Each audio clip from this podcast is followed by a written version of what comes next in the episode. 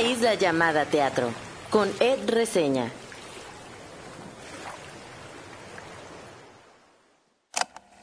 Me acuerdo del primer musical que vi cuando llegué a la Ciudad de México en 2012. Fue Mary Poppins.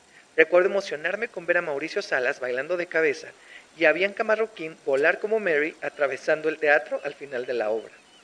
Me acuerdo de la primera vez que vi Wicked y ver volar a Dana Paola desafiando la gravedad en el final del primer acto. Recuerdo la primera vez que vi Mentiras en 2013 reír y sorprenderme con la historia de telenovela, pero a la vez con un tratamiento creativo y la manera de integrar esas canciones a esa historia que me dejó feliz. Tengo esta imagen, la de un Ed preocupado, ya sea por el trabajo, las deudas o la vida en general, que llega al teatro a ver un musical para desconectarse y para vivir, aunque sea por un par de horas o más, en un universo donde la vida se vive cantando y donde todo, o casi todo, es posible. Gracias por entrar en esta isla. Yo soy Ed Quesada o Ed Reseña. En mi isla hay días nublados, tardes de cine y por supuesto teatro, mucho teatro. Este episodio me emociona no solo por nuestro invitado, que ya lo vieron en el título, sino por hablar de teatro musical y de dos musicales que me han conmovido, me han hecho reír y pasar un buen rato, la verdad. Si hablar de teatro me pone feliz, hablar de teatro musical más. Y no es que prefiera el teatro musical al teatro de texto o a otro tipo de arte escénica. Pero para mí hay algo especial en el teatro musical. Cuando yo voy a ver teatro musical es como volver a ser niño. Y bueno, ya me estoy poniendo un poco cursi, pero, pero es verdad, o sea, me siento como, como un chiquillo ahí cuando voy a, o sea, no sé, como que es tan sorprendente y tan mágico lo que ocurre en los musicales. No en todos, pero, pero, pero en la mayoría. Y bueno, la entrevista conversación de hoy es con Rogelio Suárez, actor, cantante, bailarín. Hablamos principalmente de su participación en Todo el mundo habla de Jamie y en Mentidrax. Pero la verdad es que por supuesto que salieron también Hoy no me puedo levantar, salió también un poquito de Torch. Entonces estuvo, la verdad estuvo muy padre, estuvo muy divertida. Hubo mucha risa, hubo mucho juego. De repente se nos iba la onda a los dos, pero estuvo bien. Y al final, después de la entrevista, hablaré un poco de lo que queda de nosotros, la obra, y muy brevemente, casi como adelanto, hablaré un poquito de costo de vida. Pero bueno, sin más, comenzamos.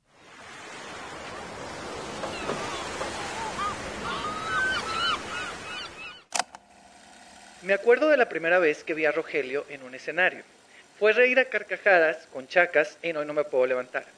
En ese momento no sabía que lo volvería a ver como otras diez veces en ese personaje. Me acuerdo de Molina, su personaje en El beso de la mujer araña. Recuerdo conmoverme y emocionarme por verlo fuera de la comedia. Al igual que lo hice con su interpretación de Soy lo que soy como Sasá en La jaula de las locas. También me acuerdo de verlo en Eres bueno Charlie Brown y de su Linus. No puedo olvidar su Arnold en Torchon y verlo combinar la comedia con la oscuridad de un personaje atravesado por el dolor y por las ganas de ser amado y hacer familia. Recientemente me volví a sorprender al reír hasta casi llorar con su Lupita en Mentidrax y emocionarme con su Hugo y Loco Chanel en Todo el mundo habla de Jamie. Hoy nos visita en esta isla llamada Teatro Rogelio Suárez. Hola, Ed. Ya, ya, ah, mm, fíjate, justo antes te dije, tú déjame frío con lo que tengas que preguntar. Ya nada más con la introducción me dejaste frío. Qué bonito. Muchas gracias. No, muchas gracias a ti. A mí, yo me pongo muy nervioso cuando leo esto, pero porque como lo leo siempre enfrente de la persona que está, yo me pongo muy nervioso y me tiembla la voz y todo, pero porque también hago un ejercicio de memoria. Este podcast también hay una cuestión de la memoria y de cómo el teatro, al ser efímero, nos quedamos con esos recuerdos. Claro. Entonces era un poquito recordar. ¿Qué recuerdos te trajo escuchar esto? Y que es, a, a mí, híjole, para empezar, la primera obra que hice, que justo fue Hoy No Me Puedo Levantar, hace 17 años, en mayo voy a cumplir 17 años que estrenó esta obra y pues para mí fue un regalo, eh, no sé si de Dios o del alien o en lo que ustedes crean, pero para mí sí fue un regalo y, y, me considero muy afortunado de poder haber hecho esa obra porque para muchos de los que estuvimos ahí fue muy, muy, fue como un trampolín, pues, fue como como un, un microscopio donde la gente nos pudo ver, donde donde, pues es que el director era Nacho Cano, entonces tuvimos un gran foco, todos los que estuvimos ahí, eh, la gran mayoría seguimos haciendo teatro o tele o cine, ¿no? Luis Gerardo, Luis Gerardo, no Luis Gerardo, ya estoy hablando en idioma inclusivo. este, trabaja ya en Hollywood y Alan Estrada ya escribió una obra de teatro, ahorita está triunfando siete veces a Dios su dirección y todo lo que, lo que él quería plasmar. A mí eso que hizo Alan se me hace muy difícil porque yo no sé escribir. Bueno, no sé si sepa, pero nunca he tomado ni un curso de, de cómo, ni siquiera sabría cómo empezar una historia. Había una vez a lo mejor, ¿no?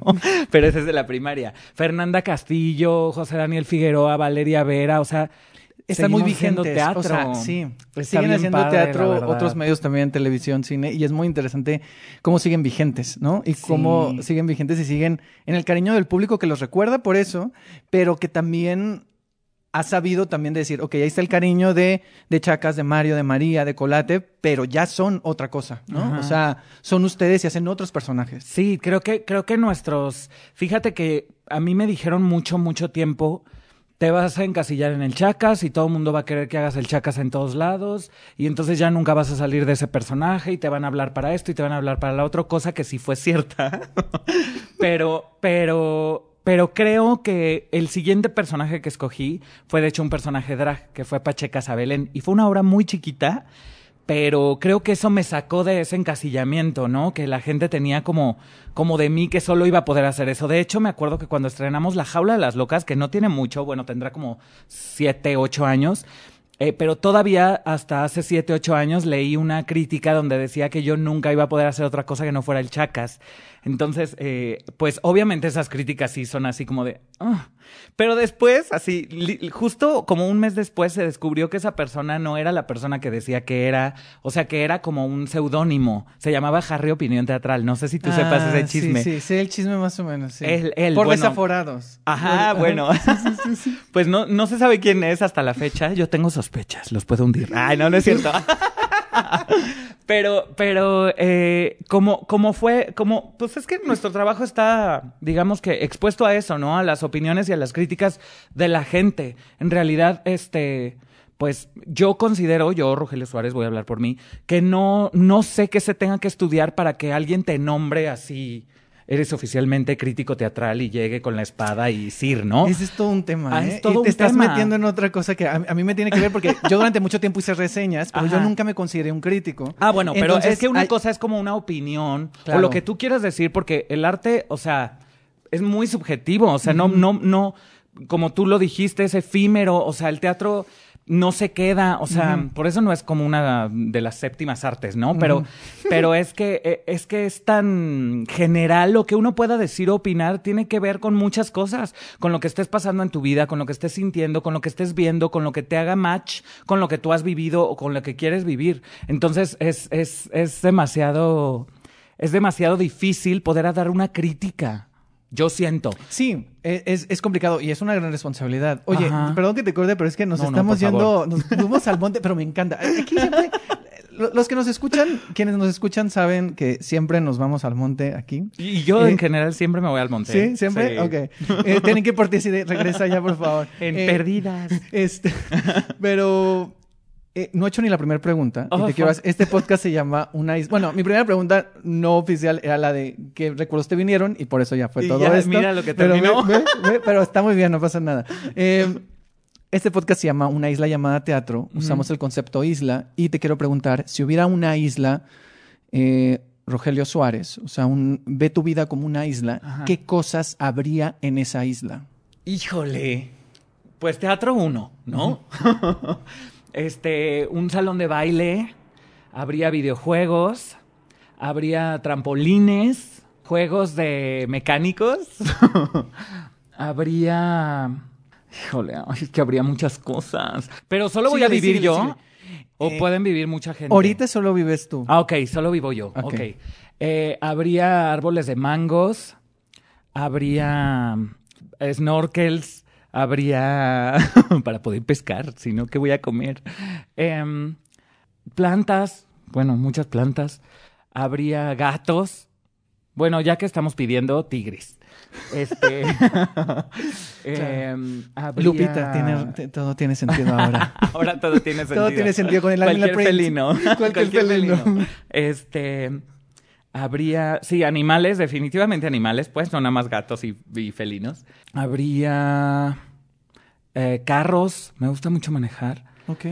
Eh, pistas de carreras. Habría... em, Puedes parar cuando quieras, ¿eh? No tienes que hacer ah, todo. no, no me vas a parar No, tú porque yo me puedo seguir. No, no, no, tú para cuando quieras. o sea, Habría no. pastillas para dormir porque me cuesta muchísimo trabajo. Pero ya que estoy pidiendo mejor camas que me hagan dormir. Exacto. Muy bien. Ahora, si por en esa isla, si por un día una persona pudiera acompañarte y tú le pudieras mostrar tu isla, ya sea una persona viva, muerta, un famoso, alguien que admires o alguien de tus amigos o amigas, amigues, ¿a quién escogerías para que estuviera contigo durante un día en esta isla? Eh, primero mi mamá, a ella escogería, a mi mamá, pero si no, no dije que quería en esa isla eh, dando concierto a Beyoncé porque Beyoncé es amiga mía, entonces la quiero también en la isla. Perfecto, te va a dar tu, su concierto privado. Exacto. Yo ya sabía que le ibas a decir porque sé que eres muy fan. Muy. Entonces, sí, muy. Entonces, este, dije, la va a sacar en algún momento. No tengo que hacer yo la pregunta, entonces no pasa nada. Y mira, sucedió. Sucedió. Pero bueno, eh, quiero hacer una pequeña dinámica. Yo te voy a decir una palabra y tú me vas a contestar con otra palabra. La Solo primera, una palabra. Solo una palabra. La primera que se te ocurra. Ok. ¿ok? Las palabras, algunas tienen que ver con las obras en las que estás actualmente, Ajá. Pero la palabra que tú me digas puede tener que ver con ese contexto o lo que se te ocurra. O sea, el Ay, punto es que es que estoy en un examen de psicología. No, claro que no. Espero contestar correctamente. Ok. Secretaria, Lupita. tacones, Lupita, sí. Todo Lupita, estoy como Niurka. No, tacones eh, eh, eh, me encantan. ok. Eran, ah, es cierto. Eh, Ya sé. Eran dos tramposas, no, no es cierto. Encantada. Les encantó. Teatro, Amor. Sensualidad, Pasión. comedia, Risas. leyenda, Historia. bailar, Diversión. drag, Amor. vestido, Me lo pongo así. Este. eh, lentejuelas.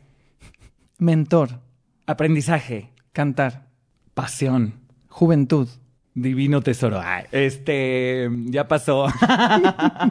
actuar Feliz. y música. Amor. Muy bien. Todo el mundo habla de Jamie. Ajá. Estás ahorita interpretando a Hugo y Loco Chanel, que me gusta, la he visto dos veces, me tocó verla contigo Ay, y también chido. vi a Alberto Ay. Lobnitz. Entonces, es, me encanta, me gustan mucho las dos canciones, los dos números en general, porque no, a diferencia de que en, todo el mundo habla de Jamie, hay como estas baladas que canta el personaje de Pretty, donde es más lo que está pasando. Creo que en las canciones de Hugo suceden muchas cosas. O sea, en las dos hay mucha acción por lo que viene y por lo que estás, o sea, por, por la parte en la historia, ¿no? O sea, porque la primera está contando eh, la historia de Loco Chanel y en la segunda, eh, que es el final del primer acto, pues es, es de alguna forma toda esta transformación de Jamie para salir al escenario, ¿no? Ah. Y descubrir quién es él, ¿no? Así es. Eh, bueno, ya me adelanté. Todo el mundo habla de Jamie. Es un musical que se presenta de viernes a domingo en el Teatro Manolo Fábregas. Es una historia inspirada en la vida, en la vida real, en el personaje en Jamie Campbell. Se hizo un documental primero en la BBC, que lo sacó la BBC, luego fue un musical, eh, después se hizo la película y ahora llega en español por primera vez y está aquí en México y tú eres parte de, de eso. Sí, por primera vez América, ni Ah, siquiera en ah, Broadway la han hecho. Bueno, vino la gira de Londres, fue la gira a los Estados Unidos, pero nunca se ha hecho una producción De en este lado. América, ni en Ah. Latinoamérica, ni...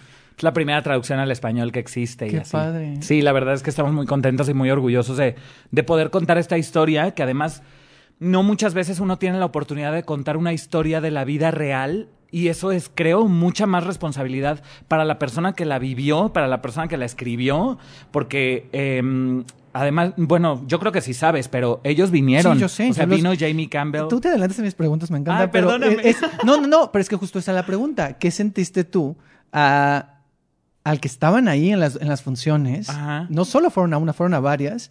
Y estaban ahí Jamie, la mamá y el escritor. Sí, entonces, todos. entonces ¿qué, qué impacto para ustedes? O sea, ¿qué, ¿qué significó para ti eso? Bueno, antes de eso, nomás porque yo hablé un poquito, pero no he dicho ni de qué se trata. Si tú puedes decir, digo, yo te lo puedo, yo lo puedo eh, contar, pero un poquito para la gente que no sabe qué es esto, de cuál es la historia de, de Jamie. La historia de Jamie es algo que me resuena mucho a mí también, porque creo que a todo mundo en la escuela nos han preguntado qué queremos ser cuando seamos grandes, ¿no? Y que él haya tenido el valor de decir que quiere ser drag queen eh, a los 16 años en la preparatoria, creo que no muchos tuvimos ese valor. Yo me acuerdo que dije que quería ser bombero, astronauta, lo común y corriente, ¿no? Lo que te enseña la sociedad y tu familia y lo que tienes que hacer. Pero, pero esta historia va, va de eso, de tener el valor de ser tú mismo y, y, de poder apoyarte en tus seres queridos, en las personas que te quieren. Es que mira, trata de tantas cosas esta historia que, o sea, trata temas de religión, trata temas de, de eh, mamás eh, solteras, de padres solteros, de padres ausentes, de maestros frustrados, de bullying. O sea, trata de tantas cosas que aquí se nos puede ir. Trata muchísimos temas. Siete programas. Y, y, y muy relevantes sí. y muy importantes.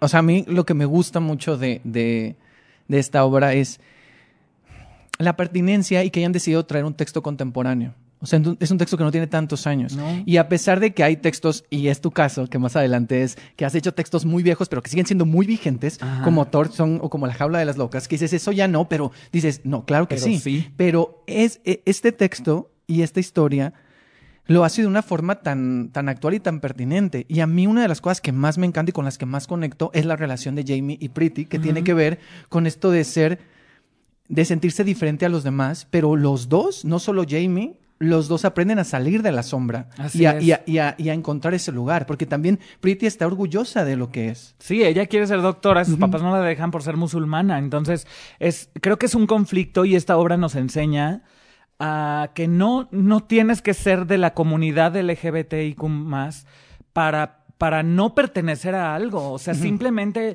si la sociedad te tacha, si tú quieres ser abogado y todo el mundo y en tu familia siempre han sido el que le sigue de la empresa y entonces te tienes que quedar cuidando la empresa de tu familia y tú quisiste ser abogado, pues ya te, ya te frustraron tus sueños. O sea, en realidad eh, creo que a veces me hacen muchas preguntas de eso. ¿Y esta obra es para la comunidad? No, es para cualquier persona que sea humana. Justo eso te iba a decir, y eso yo lo veo, o sea, tanto Jamie, incluso Mentidrax, que se pensaría que es una obra de nicho, no es de nicho, o sea, yo creo que es para cualquiera. Yo cuando fui me sorprendió ver señoras, familias, o sea, y es muy impactante. Digo, es otro caso diferente por el fenómeno de mentiras, que ahorita hablaremos de eso, pero en el caso de Jamie sí, yo creo que no es una obra eh, es una obra para todos, no es una obra específicamente, solo te habla a ti, no, les habla a todos. Eh, vi una entrevista que justo le hicieron a la alfombra roja a, a Jamie Campbell y él decía, claro, pero es que el vestido realmente solo es una metáfora, o sea, es una metáfora, él se quiere el vestido, pero, pero eso para otra persona puede significar otra cosa que anhela y que quiere mostrar. Exactamente. Ay, sí, mira, me puse chinito de,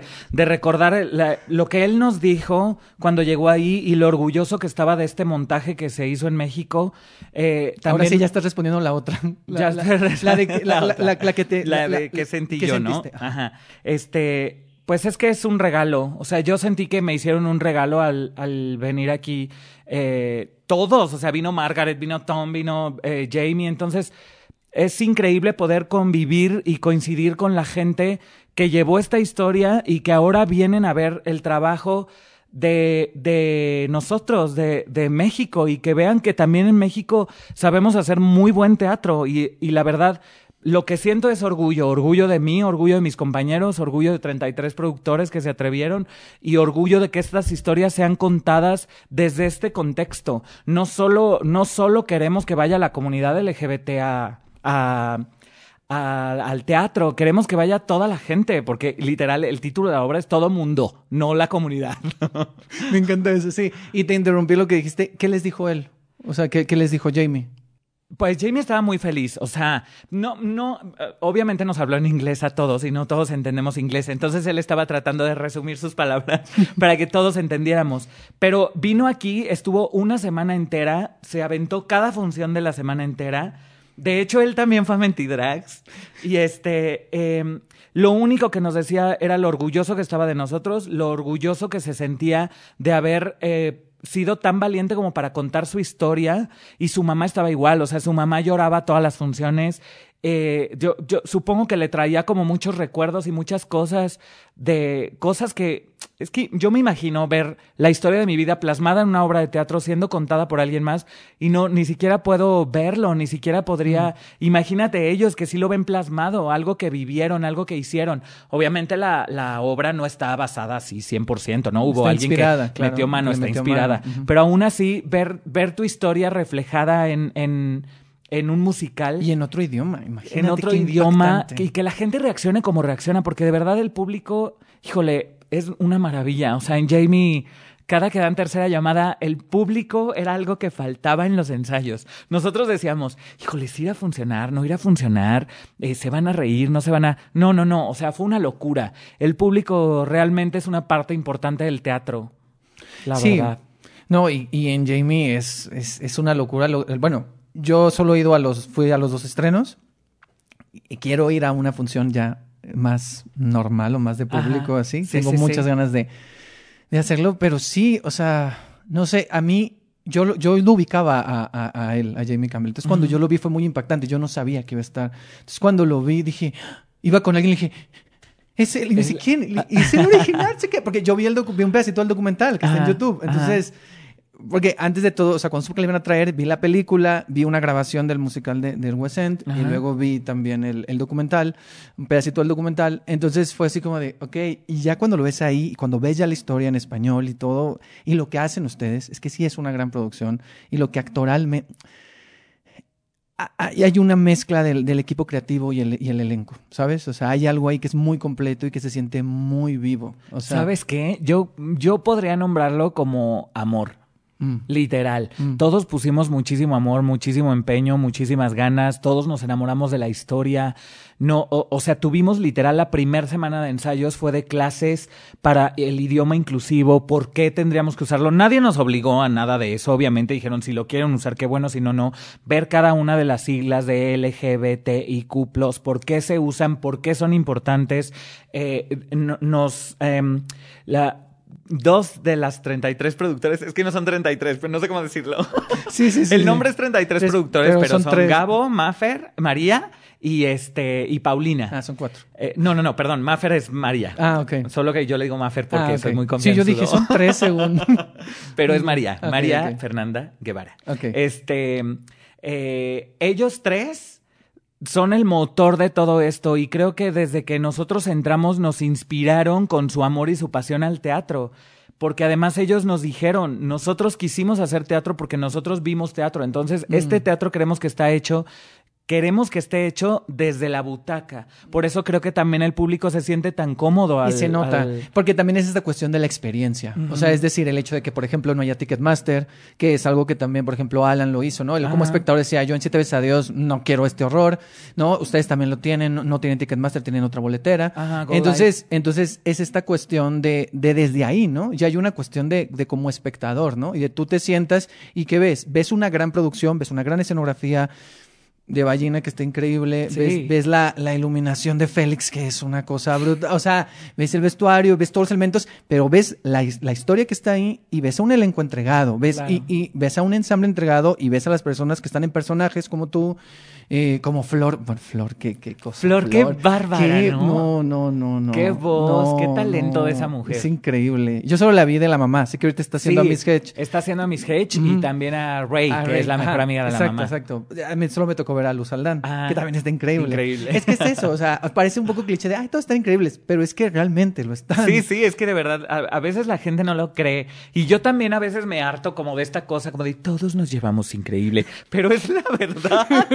es que es la verdad. O sea, ¿qué te puedo decir? Sí, porque supongo que hay obras donde no se han llevado todos increíble. No todos, pero la mayoría de las veces te lo juro que es por amor. El teatro se hace por amor. Sí, o sea, porque- la gente tiene que saber eso. Y mucha, mucha gente que hace a veces televisión y quiere venir al teatro, a veces por eso como que no encaja muy bien, porque no es, no es lo mismo. Es lo que yo siempre digo cuando me preguntan, ¿y cuándo te vas a hacer una novela? ¿O cuándo te vas a grabar una serie? Es como de, pues es que me estás, es como si yo te dijera, ¿cuándo te vas a un juzgado a ganar un caso o cuándo me haces la contabilidad de mis impuestos. Mm. Es como de, no es lo mismo. O sea, ¿por qué considerarían que ser un actor de Parece teatro es lo sí. mismo que, ajá, pareciera? Y te no metiste en otro tema que es muy interesante, que viste que, mm, como te dije antes de empezar a grabar, pues me puse a ver otras entrevistas y tú siempre has dicho, y yo ya sabía, pues que tú realmente eres alguien que ha estado en el teatro y que ha crecido en el teatro y que ha seguido solo en el teatro y que no ha hecho otras cosas. Sí. El año pasado tuviste ahí lo de la más draga. La Más que, Draga. Que fue, digo, algo diferente, algo, algo especial, más cercano a lo drag que a la televisión o al cine y que a la actuación, porque era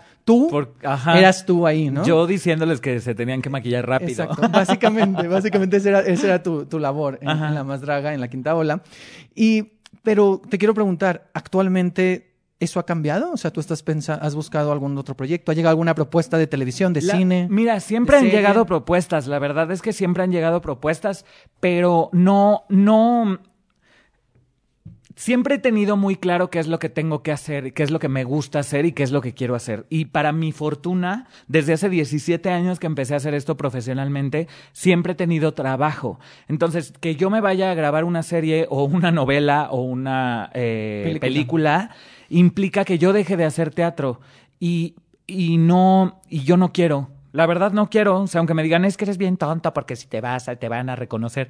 Y es que uno no hace teatro para ser famoso, o sea, yo no hice teatro para ser famoso ni para decir, ay, voy a, no, porque ah, de ahorita les digo, si ustedes quieren hacer teatro no van a ser famosos. A lo mejor los van a reconocer y les van a decir qué bonito tu trabajo y qué precioso. Hay Y hasta prestigio. la fecha, hay prestigio, exactamente, hasta la fecha me sigo encontrando gente que me dice chacas, así me ven en el súper y chacas. Y pues obviamente es como algo muy bonito que yo siento porque quiere decir que la gente recuerda tu personaje. A lo mejor no tienen idea de cómo te llamas, pero claro que recuerdan tu personaje y eso es mucho mejor, creo, para mí. Y lo más impactante es que te reconozcan por un personaje de teatro. O sea, es decir, cuando tú vas en la calle te reconocen por el personaje que haces en las series o en las telenovelas o en el cine, ¿no? Pero es muy difícil que alguien te reconozca por un personaje de teatro. Sí, Y la- eso creo que es un logro, ¿no? La verdad es que, mira, yo siento precioso cada vez que alguien me dice o Sasá o Molina, también me han dicho. ¡Ay, qué padre! Eh, co- cosas de mis personajes, ¿no? Ajá. Lupita, bueno, ya ahorita muchísimo también. Pero, pero, pero sí creo que al yo dejar de hacer teatro por hacer otra cosa, eh, estaría pateando mi suerte. Y yo he tenido mucha suerte y no la quiero patear. Ok. Volviendo a, a todo el mundo habla de Jamie, eh, Hugo Loco Chanel es una especie de mentor o hada madrina de, de Jamie, ¿no? Pero no es, no es solo él. Me gusta mucho esa escena, la primera escena donde ellos se conocen en la tienda, cuando él va a buscar el vestido, porque es como este choque de generaciones. Y siento que sí es, él le va a enseñar cosas, pero siento que Hugo también aprende cosas de Jamie. Hugo aprende todo de Jamie. O sea, es es súper increíble eso, o sea, todo lo que aprende. Y yo lo que te quiero preguntar es, en esta obra, tú como ahorita que te dije la palabra juventud, dijiste que ya no está o no sé qué, o que se fue. tesoro, dije. Divino tesoro, y luego dijiste algo como que ya se fue o algo así. Entonces, eh, así como Hugo aprende cosas de Jamie, ¿tú qué has aprendido de estas nuevas generaciones de teatro musical? Porque hay varios debuts profesionales en Jamie, el Sí. ensamble está increíble, Todos. o sea, todos están increíbles. ¿Qué has aprendido tú de esas nuevas generaciones que están en este, en, en- en este musical? Sabes que eh, creo que durante los ensayos y desde la primera vez que los conocí, eh, me han enseñado muchísimas cosas. Eh, me han enseñado, me regresaron eh, este amor y esta pasión que a veces se va perdiendo por el hecho de trabajar, eh, trabajar y trabajar y trabajar y trabajar. Eh, cuando yo los vi la primera vez, ellos estaban tan emocionados. O sea, no quiere decir que yo no. Claro que estaba emocionado y claro que estaba contento y me urgía hacer este personaje. Pero ver su emoción me regresó, literal me regresó a cuando yo me quedé, no y no me puedo levantar, que fue la primera obra que yo me quedé, que no sentía esta responsabilidad, porque cuando tú empiezas a crecer, te empiezas a llenar de marañas y de cosas que te van llenando tus mismos compañeros o, o el tener que trabajar, porque yo también he aceptado cosas y proyectos, aunque no las quiera hacer, o por dinero, o, o por no dejar de trabajar. No sé si me estoy Sí, sí, explicando. sí. Eh, aprendo, aprendo muchísimo de esta cosa que se tiene que sentir fresca en cada personaje, eh, en cada escena.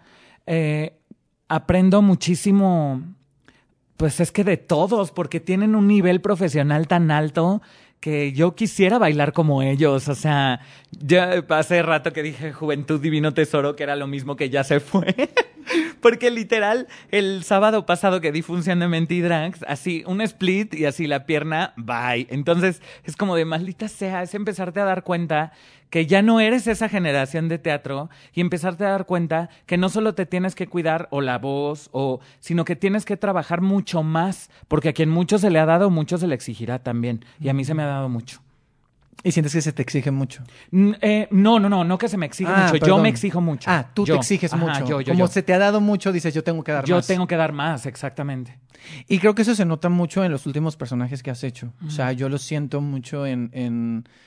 Yo quisiera hablar, o sea, yo tengo tanto que hablar de, de Torch, porque a mí me gustó mucho. Sé que es Ay, una Torch obra que luego divi- dividió un poco al público. Sé que luego no le fue muy bien en la crítica. y Ajá, bueno, le- iban y venían. Iban y así. venían, ¿no? Este, yo la vi dos veces. Ajá. Me hubiera gustado verla más. Pero sí creo que, como lo dije en la introducción, o sea, esta combinación de... Porque Arnold sí tiene esos momentos de comedia, pero sobre todo en el segundo acto ya es un personaje que, que está atravesado por el dolor, por lo que le pasó, y que quiere hacer familia y que quiere, ¿no? O sea, que quiere ser amado al final de cuentas. Entonces, sí, como que había otros matices. Eso y Sasá, que a mí, bueno, y sobre todo ahí en la jaula que podías hacer las dos cosas. O sea, que hiciste Silvia, que era una locura, y que hacías a Sasá, que era otra cosa, que también era divertida, pero venía también desde otro dolor que, lo, que la atravesaba. Venía desde otra diversión, Exacto, digamos. exacto. Sí, sí, sí, sí. Es mo- eh, mira, en Torch, para regresarme a Torch, eh, fue de las... eh, eh, de hecho, fue mi primera obra de texto. Fue la primera obra que yo hacía sin tener que cantar.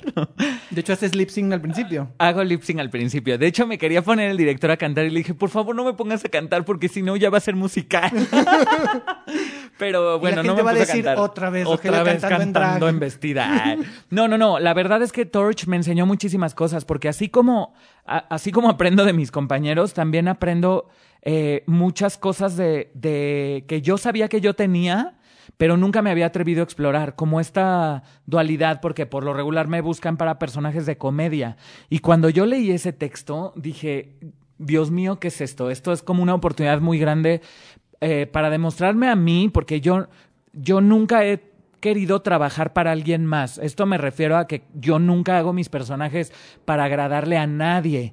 Yo hago mis personajes eh, para sentirme yo, eh, ¿cómo te diré? Para, para yo sentir que yo estoy, eh, que la gente se pueda sentir identificada correctamente Mm. con un personaje. O sea, no, no, ah, tengo muchos compañeros que es como, eh, ah, lo voy a hacer para que digan esto, ah, lo voy a hacer para que hablen lo otro. Y es como de, no, eh, mi enfoque va como a, a hacerlo que me guste a mí, porque a final de cuentas el personaje lo está viviendo uno. Claro, o sea, no, no hacerlo para, o sea, a ti te quedaría haber dicho, ah, claro, yo voy a hacer Molina, voy a hacer Touch para que la gente me saque de la comedia y diga, mira, qué buen actor dramático soy. Exacto, no, no, O sea, no, no, no va por ahí, al contrario, son cosas que yo no había explorado y había dicho, creo que esta es una oportunidad muy buena para que yo explore este lado que nunca ha sido explorado porque siempre hago comedia.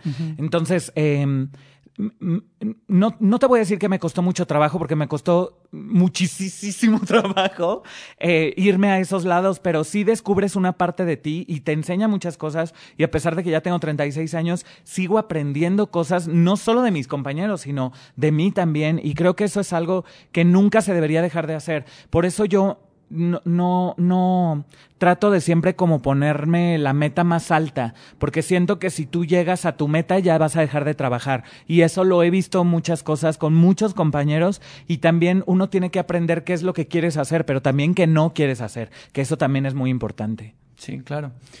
Y hablando, estás hablando un poquito ya como de otras obras de tu trayectoria y lo quiero conectar con una pregunta de, de Jamie y, Mm. de, y de Hugo. Eh, la primera canción de Hugo, que es la leyenda, donde cuenta la leyenda de, de, De Loco Chanel. Loco Chanel y que cuenta la historia y que está invitando a Jamie a que descubra cuál es su historia, ¿no? ¿Cuál es la historia de, de esto? ¿no? ¿Cuál es la ye- leyenda de Rogelio Suárez? O sea. ¿cuál es tu historia? Pues mira, mi historia es eh, muy rápida en realidad. Eh, yo nunca fui de una familia de teatro, a mí nunca se me inculcó esta cultura de teatro, de hecho ni siquiera sé por qué me dedico a esto. Eh, nunca fui a una obra de teatro. Yo descubrí el teatro porque a mí me castigan. Una maestra me dice, te vas a ir a hacer una obra de teatro porque es un desmadre. y haciendo la obra de teatro, no, no hay manera que yo todavía pueda explicar qué fue lo que sentí. Yo lo comparo con el llamado de las monjas, que dicen que recibieron un llamado.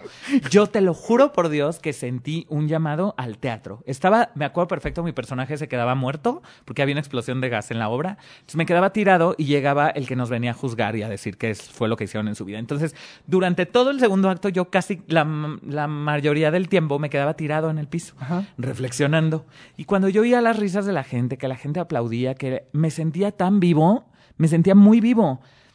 Y eso me despertó un gusanito que no sabía que tenía y empecé a investigar escuelas de teatro, qué es el teatro, qué hace el teatro, por qué haces esto. Eh, literal fui a la escuela, no, no me dieron ni folio, no pude alcanzar, me dijeron que me esperara un año y en ese año fui a hacer audición. ¿Qué escuela era? Eh, la ENAT. Fue para la ENAT. qué, qué, curioso. De... Sí, no, no alcancé folio. Eh, y mira que luché muchísimo porque había tres días solamente para ir por un folio. Y el primero, obviamente, llegamos así. Los folios empiezan a repartir a las ocho. Llegamos ocho, bueno, ocho y media para no vernos así. Ah, no, por supuesto, ya no había ninguna. Daban 50 fichas. Y al día siguiente llegamos, bueno, vamos más temprano, vamos a las tres de la mañana. Este, no, perdón, ese fue el tercer día. Bueno, el, el chiste es que el tercer día sí alcancé ficha, alcancé la 28, pero mi boleta no decía mi promedio. Entonces me dijeron, no, aquí no dice tu promedio, te vas. Un año, espérate un año. Y yo, ya. Y en, ese año hice Rent, ah, hice el, eh, y en ese Rent me vio eh, Andrés Naime, que en ese entonces era mano derecha de Morris Gilbert, y me dijo, ve a hacer audición, para hoy no me puedo levantar, van a ser en diciembre, tienes que ir. Y fui y me quedé en hoy no me puedo levantar. Entonces, de ahí para el Real. Entonces, por eso digo que mi historia es es muy rápida, porque en realidad de que quise hacer teatro a que hice una obra profesional, literal pasaron dos años. Wow. ¿Y qué, ¿Y qué obra? ¿Y qué personaje? ¿Y qué obra? ahorita tengo unas preguntas de eso, ¿eh? pero me encanta porque es que van y viene todo. Eh, de Jamie, para ir cerrando también esta parte de vamos y venimos con, con Jamie. en Jamie, el eh, la segunda canción que canta tu personaje es para cerrar el primer acto, que es esta canción que yo siento que es como, como, un, como un himno de guerra, ¿no? O sea, Justamente. y que él le dice algo así como, no sé si ahí en algún punto le dice algo así como, le dice algo así como ser drag queen es ser una guerrera o algo así.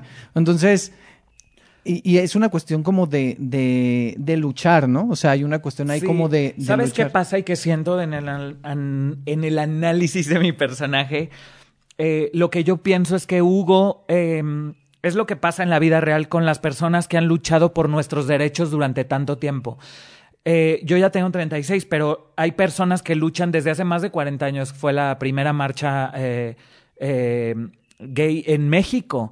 Entonces, eso quiere decir que había gente atrás luchando. Entonces, todo lo que le habla Loco slash Hugo a Jamie es de esa lucha que se tuvo que tener para que él pueda llegar a comprar un vestido a una tienda campantemente, ¿no? Y creo que eso es algo que tenemos que tener conscientes todas las personas, porque para que ahorita alguien pueda usar una falda o un crop top en la calle sin que le griten, y puse comillas, nadie vio, pero puse comillas en mis dedos porque todavía nos falta muchísimo, quiere decir que las personas que vienen poniendo un camino de adoquines lo han estado haciendo muy bien y es nuestro trabajo seguir poniendo ese camino. Me quedé pensando en algo que lo quería hacer más adelante, pero lo quiero decir ahorita. Yo preparando esta entrevista me di cuenta que muchos de tus personajes, pues los últimos personajes, pues son personajes eh, drag, ¿no? O sea, como, como Hugo Loco, como Lupita en Mente Drags, como Arnold, como Sasá, como la, eh, la de Pacheca Sabelén, que no la, no la he visto, no la vi, Luminosa, ¿No, la vi, nunca la vi. Está divertida. Pero decían que era muy divertida. Es muy divertida. Pero nunca la vi. Eh, a lo que voy es de que creo que ahorita ya en los últimos años en México ha habido un auge de lo drag, del arte drag.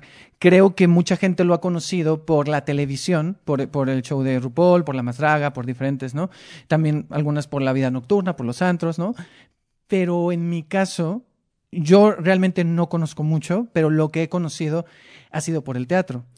Y preparando esto dije, pues sí, teatro, y pues tú eres uno de los que hace mucho drag. Entonces, de alguna forma, no, pero te lo digo muy en serio, porque yo es alguien que antes tenía muchos prejuicios. Todavía sigo como analizando cosas y, viendo en mí, pero sí, se me hace interesante decirlo, porque sí era como decir, creo que a mí el teatro me, me ha como mostrado esto. ¿no? Y, tú con tus personajes. Entonces, pues, quería agradecerte. No, no por ser la barba, o sea, te lo, digo muy en serio. Te lo digo muy en serio. Muchas gracias, muchas gracias. La verdad creo que eh, qué bonito lo que me acabas de decir, porque justo no, te repito, no lo hago por eso, pero al final cuando trae una consecuencia buena, quiere decir que en ese camino de adoquines yo ya puse uno, aunque sea, ¿no? Y poder decir, este, estoy luchando por algo que a final de cuentas no quiero que se llame lucha, es lo que te decía hace rato, no quiero que las obras sean catalogadas como de solo es para la comunidad y no puede ir la familia o no puedo llevar a mi hijo o no, o sea, todas esas cosas que están surgiendo de, de dudas y cosas como de, a ver, quiero que mi hijo vea drag, pues es que, que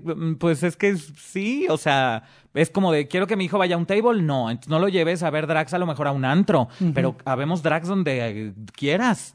Sí, Donde y que están quieras. estos, y al final de cuentas el teatro sigue siendo un espacio familiar. A lo mejor hay ciertos temas, ciertas temáticas, la forma en cómo los abordas, ¿no? Sí, más bien, Pero- más bien yo creo que los que tienen que estar listos son los papás para saber explicar las cosas. Es que es eso, al final de cuentas también es, es, es confrontar. Y entonces, claro, sales de ahí y el niño o la niña te va a preguntar. Claro. Y entonces, y, y el teatro también es eso, es genera preguntas, es, es genera, o sea, no solo te da respuestas. Incluso en estas historias que son un poco más comerciales. Pienso en el caso de, de, de Mentidrax o de Jamie, ¿no?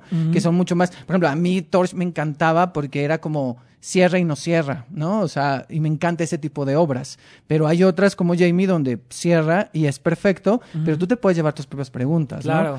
Y entonces, bueno, para, para ir cerrando ya con Jamie, eh, ¿qué te ha dejado a ti Jamie en general eh, eh, hasta el momento?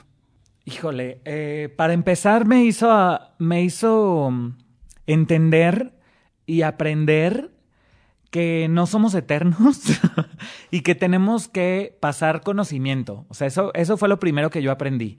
Al darme cuenta que yo ya no era de la generación de las chiquitas, este, yo me generé una responsabilidad muy grande que es tener que, em, no, no, no quiero decir pasar la batuta, porque eso quiere decir que ya me voy a retirar, espero que no. Este, pero, pero sí tenemos una responsabilidad muy grande la gente que tenemos haciendo años teatro, que es pasar el conocimiento a las nuevas generaciones y que tengan y que lo hagan con la misma responsabilidad, disponibilidad y, y- y amor que a mí me enseñaron a hacerlo, porque si por algo yo he estado 17 años en teatro es porque a mí me enseñaron que en esta carrera tienes que ser perseverante, que tienes que seguir luchando, que tienes que seguir haciendo, que nunca te, creas las cosas, que, que, que tienes que tienes que tener cierto grado, eh, digamos, como de conciencia, porque ya la gente no tiene mucha conciencia, o sea, la gente, yo a mis alumnos les he preguntado, eh, ¿quién de aquí quiere ser famoso? Y levantan todos la mano y es de, no, va- no váyanse de aquí. O también hago mucho esta pregunta, levante la mano, ¿quién se quiere ganar la lotería? Y la levantan todos. Y es, ok, ahora levante la mano, ¿quién ya compró el billete de lotería? Y nadie la levanta, entonces, eh, entonces no te quieres ganar la lotería, tienes que ser congruente y saber qué es lo que quieres. Eso me ha enseñado. Wow, yo me quedé así de... Ok, todo el mundo habla de Jamie. Es que te lo juro que yo pienso en mi mente muchas cosas con todo lo que estás diciendo. Eh, todo el mundo habla de Jamie, se presenta de viernes a domingo en el Teatro Manolo Fábregas.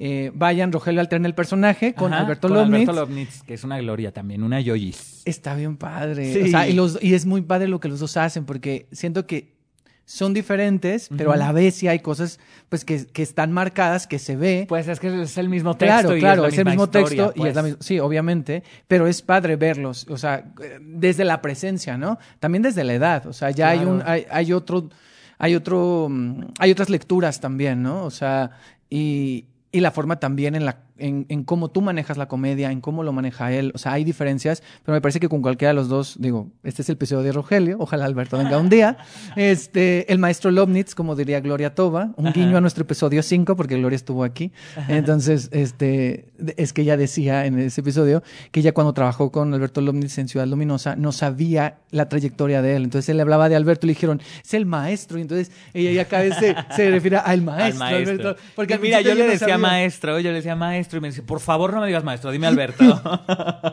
Entonces, besos Alberto. Besos. Este, y bueno, ahí está todo el mundo habla de Jamie y ahora pasemos a Mentidrax, que yo la vi hace poco y me encantó. Eh, yo ya había visto Mentiras Cis, como dices tú, Ah, Mentiras en la, en la en la producción anterior. Ajá. Em, la, la había visto como unas nueve veces Ay, wow. y en esta versión la había visto dos veces. Ajá. Eh, Mentiras el musical, pero yo no había visto Mentidrax, la producción anterior, la que se quedó antes de pandemia, Ajá. ni había visto esta. Entonces eh, yo fui a verla y me encantó. Y como alguien que yo siempre, yo soy muy clavado, entonces yo platico con la gente, porque Mentiras es entretenimiento y es un clásico ya del, del, del, de- de- del teatro musical Sí, en México. es de culto. Ya es de Como nuestro show de terror de Sí, Rocky ya. o es sea. es súper de culto. Pero yo lo que es que yo siempre le encuentro capaz de profundidad. Y yo cuando fui a ver Mentidrags, yo tenía un poco un prejuicio de que dije, claro, es que aquí va a ser llevarlo todo a la comedia. Y va a ser un jijijijaja, y va a ser reírnos todo el tiempo, que sí lo es, pero vi otras cosas. Yo estoy impactado en lo que hicieron con esos personajes, porque no es solo llevarlos a la a- a- a exacerbarlos más, a llevarlos a una exageración Ajá. incluso caer en la farsa en momentos y jugar a la farsa de la telenovela y sé que eso lo están usando mucho y eso lo había escuchado en entrevistas y eso lo veo en escena, pero yo vi otras cosas, o sea, yo vi capas en los personajes, o sea, y yo vi capas en tu personaje desde la diferencia de, o sea, yo no sé si alguien lo, claro, es que es muy difícil hacer un personaje que ha pasado por tantas personas. Sí. O sea, que tienes y que la gente ubica mucho. y tantas y tan buenas, además. Sí, o sea, la gente siempre va a decir, claro, pero es que Lupita es Mariana Treviño y Paola Gómez, y, y para la de contar. Ajá. O sea, son esos, la gente tiene siempre a, a Mariana Treviño y a Paola Gómez como las Lupitas, ¿no? Ajá. Y habrá otras que les han de gustar a algunos, otras a otros, y así, ¿no?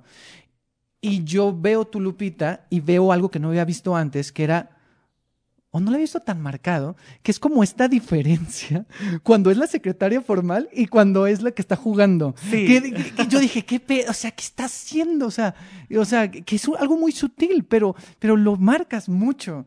Y me llamó la atención. Mi pregunta es, ¿cómo fue hacer tu Lupita? Eh, mira, primero fue muy difícil, justamente. pr- primero fue eh, un- una cosa que yo no podía creer. O sea, porque yo vi esa obra hace como 12 años. De hecho, en el estreno, nos invitaron al estreno. Y yo, uno usualmente cuando es actor y ves una obra de teatro, te imaginas haciendo un personaje, ¿no? Dices tú, ay, mira, me gusta ese, yo quiero hacer ese. Y yo pude haber escogido a Emanuel porque es el, el- la única del sexo masculino, ¿no? Que en ese entonces pude haber hecho o no. Pero, pero no. Yo cuando vi a Lupita dije, "Ah, yo quiero ser Lupita. O sea, quiero ser Lupita, quiero ser Lupita y quiero ser Lupita. Y 11 años después sacan las audiciones para hacer Mentidrags y me quería morir cuando me dijeron que me quedé de Lupita. Entonces, eh, obviamente ya habían pasado todas estas grandes actrices que lo han hecho. Dalila Polanco también lo hizo, ta- hasta Tatiana, hasta Tatiana lo hizo. Eh, Paola Mingüer, o sea, Lola Cortés también Lola lo hizo. Cortés, eh, María Chacón, o sea, gente que sí, que sí, la gente iba a verlos, o sea, la gente iba a ver sus lupitas. Claro. Y lo que hice yo fue respirar, porque estaba yo muy emocionado, y ponerme a pensar no solo en lo drag, sino que también existe en Lupitas. Eh, y que en cierta forma Lupita se identifica un poco conmigo porque ella se maneja a través del humor y a través del humor esconde cosas y tiene, tiene otras que no quiere sacar, ¿no? Y a través del humor se, se hace eso. Entonces, por eso yo creo que ves esos momentitos, incluso cuando, cuando me dicen lo de mi marido, bueno, cuando yo digo lo de mi Sí, marido, sí, sí. o sea, son momentos que, que, que me gusta mucho hacer, independientemente si la gente se ríe o no, que, que ha pasado muy pocas veces, de hecho, em, que se rían porque estoy diciendo algo muy en serio. O sea, estoy diciendo que, que mi ex marido Sí, sí, me sí. dejó una espinita en mi corazón, ¿no? Y también cuando, cuando digo lo de Yuri, también es un momento muy bonito porque le pregunto que si sí quiere que diga lo que tengo que decir. Entonces, eh, de verdad, yo, yo me lo. ah, O sea, ahí es cuando literal. Yo me imagino que soy como una cosa como de estas de sonido, un ecualizador, y le tienes que bajar a la farsa, le tienes que bajar a la comedia, le tienes que subir al drama, o sea, Y ese es un gran reto. así. O sea, sí, claro y es que un gran reto, porque aparte de que, que tienes esta, eh, de que Mentidrags, bueno, y esta nueva producción, tiene una superproducción, es escenografía, la iluminación, y ustedes que, la- o sea, las voces, que es increíble. Gracias. Pues tiene estos momentos eh, como muy humanos, porque los personajes ya los tienen de origen, pero a mí me gusta cómo los exploran ustedes. Sobre todo creo que también, ahorita que lo mencionas, esto de los, de, de como cuando ecualizas y bajas los audios, eh, bajas los niveles, eh, pienso en que se nota también más, porque claro, como estás muy arriba, se nota cuando bajas, Sí. ¿no? Pero también es un arte poder hacerlo. Y, y uno de los personajes que, que aparte de ti me impactó mucho y que algún día espero en- entrevistarla, eh, lo que hace Regina Boche como Yuri. A mí Yuri, te voy a decir algo, más allá de que ella cante increíble, de que cante increíble, o sea, eh, es un personaje que canta increíble, todo lo que quieras. Actualmente a mí me sorprendió porque Yuri, siendo muy honestos que he visto mentiras, es un personaje que parece fácil, pero se me hace muy difícil porque puede quedarse plano y que solo se recarga en la voz, ¿no? O sea, que solo se recarga en lo vocal y va a gritar y va a hacer todos los giros y bla, bla, bla, bla. Creo que lo que hace Regina es darle como muchos matices y como mucha vida. O sea, se lo lleva a un lugar, no sé, yo nunca había visto una Yuri así. No. O sea, No, de hecho no, y sabes creo que y vuelvo a lo de ay, todo es muy bonito y todo es mucho amor. Pero creo que tiene que ver con que las cuatro, desde que empezamos con Iker Madrid, Fer Soberanes, eh, An- An- bueno, Regina Boche, Regina Anuar. este, Regina Anuar Boche, eh, y yo, Yolanda Montes Tongolele, este, creo que lo que hicimos fue ponernos los cuatro al servicio de la otra. O sea, mi Lupita no sería mi Lupita sin mis compañeros, la neta, es lo que yo siempre digo, porque creo que todos hacen un trabajo excepcional y maravilloso y, y tenemos que eh, valorarlo como compañeros, eh, ayudarnos y estar el uno para el otro, porque somos, somos solamente cuatro personas en el escenario que están toda la obra, porque está Emanuel y está Manuela, que también tienen un peso bastante importante, porque si no existía Manuela, pues no, nomás no, Claro. hay mentiras, ¿no? Claro, claro. Pero, pero me refiero a que las cuatro estamos todo el tiempo en escena. Si, si ellas no respetaran mi trabajo y yo no respetara el trabajo de ellas, creo que es donde se empiezan a notar este tipo de cosas que la gente empieza a notar porque ya se tergiversa entre la historia, entre que uno quiere llamar más la atención, entre que quieres decir y no. Y aquí O podría sea, pasar. Aquí podría, Podría pasar, pasar muchísimo mucho. y ha El- pasado además. el. Gracias a Dios en Mentidrax, ¿no? O Espero sea, no, en Mentidrax yo creo que a mí ya me tocó verla con Jerry. Sé que también está Carlos Fonseca Jerry, Carlos Fonseca, de, sí. de Dulce. Eh, pero sí, o sea, yo, yo las veo muy, o sea, los cuatro personajes están al servicio, como dices, de la otra, ¿no? Y, y tienen esa química, o sea, ah, y otra cosa, qué bueno que me acordé ahorita que dije eso.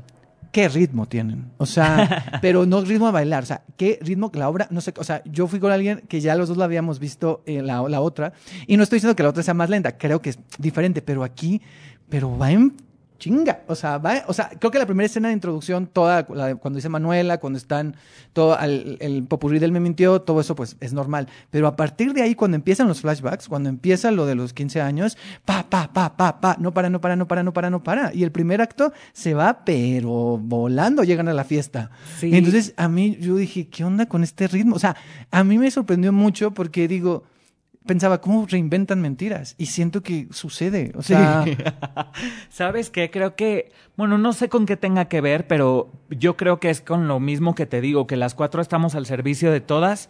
Y literal en esta versión me encanta porque nos pusieron a hacer coros de todas las canciones Ah. y yo amo. Eh, o sea, amo hacer voces. Que es más pesado y eso, ¿no? Sí, es mucho más pesado, pero no importa.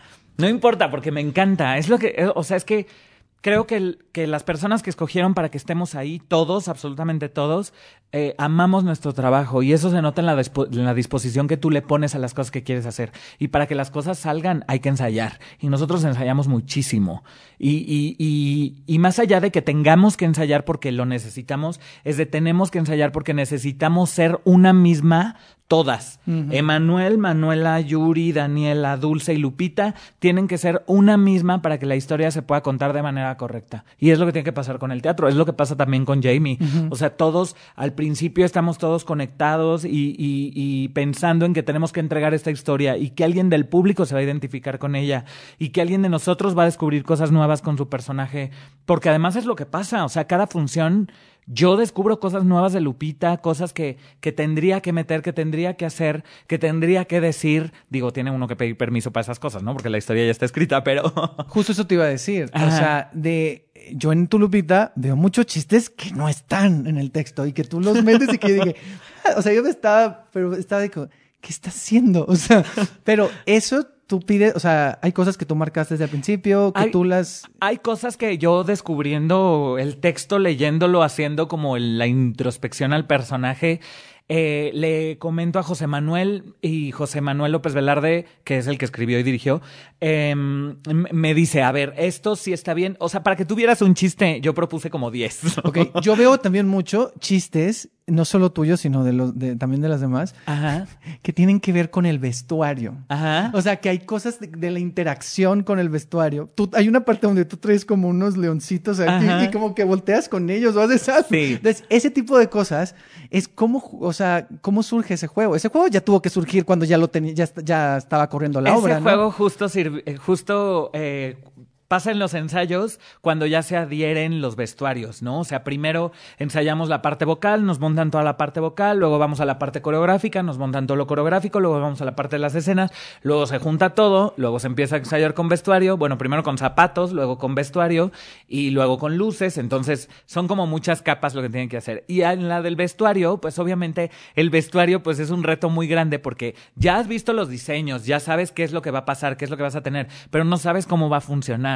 Pues a la hora de tú tener dos leones en los hombros, pues es como de, híjole, esto tienen que jugar. O sea, no puedes nada más ignorar y traer como que estoy así, traer una chambrita, ¿no? Sí, o como la parte cuando eh, Fer Soberana es como Daniela, dice, te presto un vestido y trae el vestido de 15 años con muchos ganchitos Con muchos y los está buscando los vestidos de los De ganchitos. su propio De, vestido. de su propio vestido. O sea, yo fue así como de, me estaba riendo. Y eso Sí. es algo que yo ya había visto videos y fotos, pero no lo tienes que ver la obra Sí. para ver esos detalles. Totalmente, creo que, pues mira, por eso, por eso el teatro es en vivo, porque yo la única vez que he visto y no me puedo levantar, la vi en video. Y a mí no me gustó. porque la vi en video, me hubiera encantado verla en vivo. Eh, Pero, pero, este, pero hay gente que, bueno, uno no tiene oportunidad de venir a la Ciudad de México a verla. Por eso eh, fue que los streamings fueron muy buena opción. Sin embargo, eh, el teatro se tiene que vivir en vivo. O sea, eso es una experiencia que nadie les va a dar. Y por más que yo esté aquí 100 horas diciéndoles, vayan al teatro, por favor, se lo suplico. Si ustedes no se dan la oportunidad de ir, nunca van a saber lo que se siente Sí. ver algo que nunca va a volverse a repetir en la vida.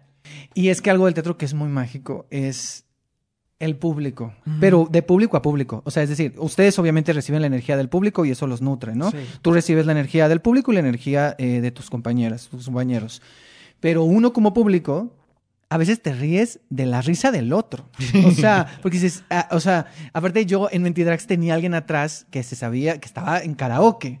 Entonces, claro, es otra cosa. Yo lo que hago, yo me las sé todas, pero yo lo que hago es, yo canto sin volumen. Ajá. O sea, yo no estoy moviendo la boca. Yo hago lip sync nomás. O sea, yo estoy así, me sé toda la letra y la estoy cantando, ¿no? Y en mentiras que me las sé todas. Entonces estoy así nada más. Pero sí, es muy mágico lo que dices. Y para cerrar Mentidrags, eh, quiero que nos cuentes un poquito de lo que va a suceder, porque vi que van a hacer Mentidrags en concierto, que es el 22 de junio, Sí. que va a ser para celebrar el Pride. Tengo una primera duda, o sea, yo lo vi y dije, ah, ¿se va a parecer a Mentiras el concierto o es otro concepto? Cuéntanos un poquito qué, qué, va a ser, porque va a ser en el Aldama.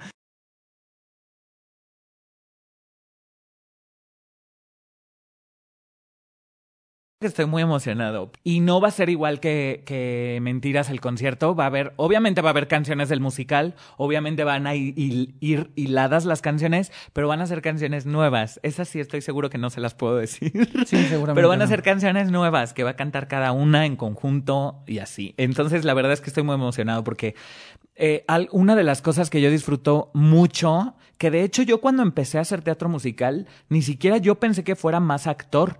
Yo me consideraba eh, cantante, bailarín, actor, haz de cuenta.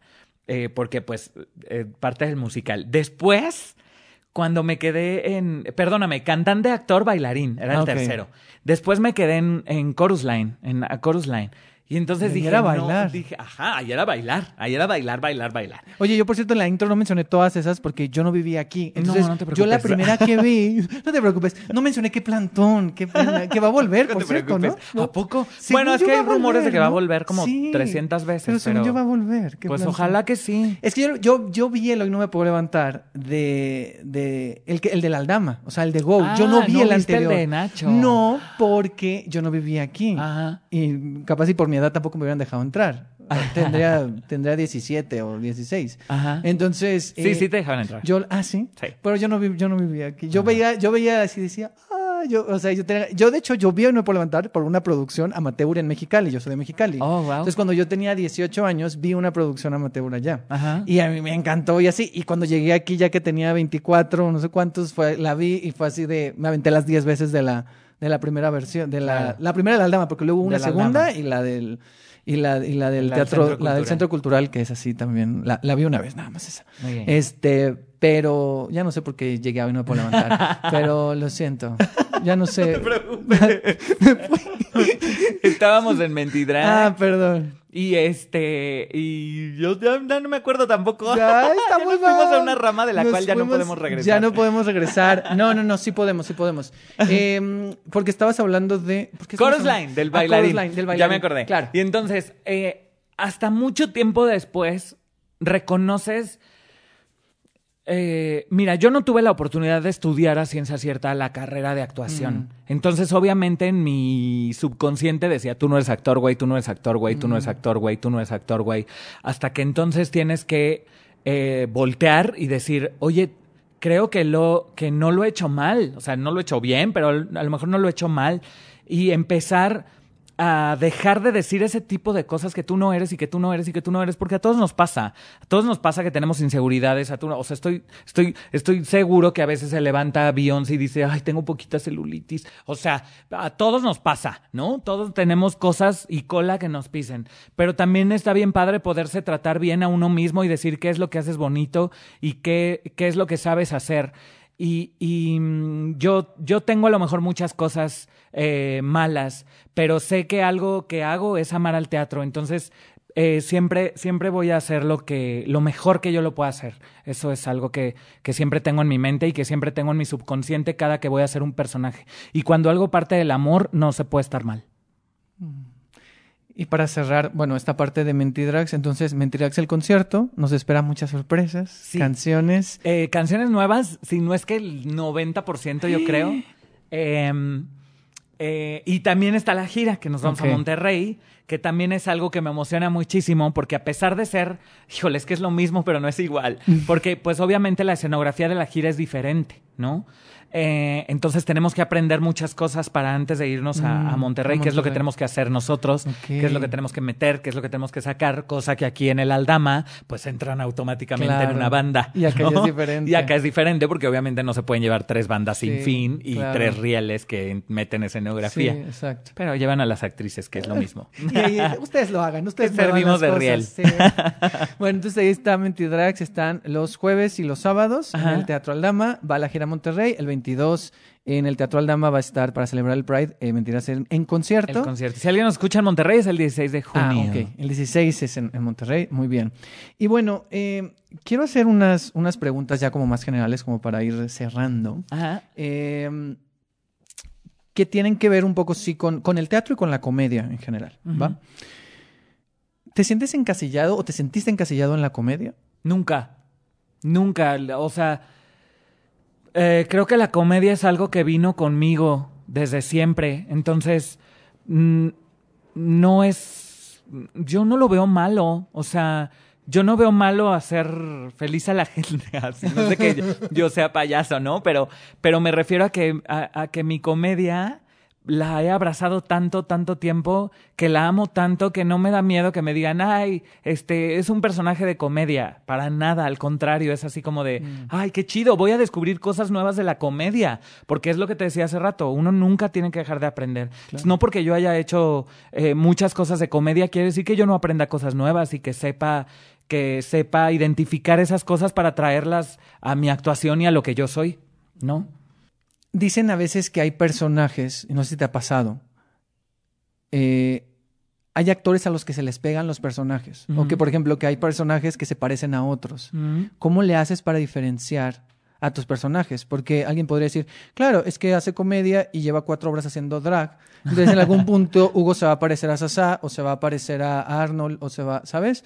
Entonces, ¿cómo le haces o cómo tú trabajas para diferenciar y que no se te peguen los personajes? Eh, Sabes, eso, eso fue algo que me costó muchísimo trabajo entender en mí, porque obviamente todos los personajes tienen cosas de mí.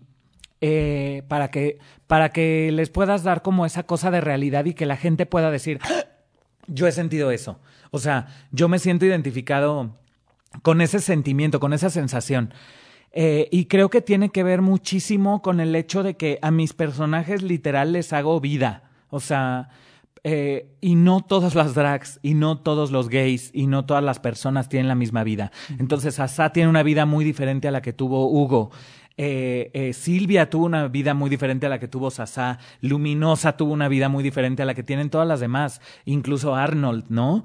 Eh, por muchos detalles de la historia te puedes dar cuenta de cómo fue o cómo eh, es la vida que tienen estos personajes y por lo tanto eh, puede ser mucho más fácil poder darles vida.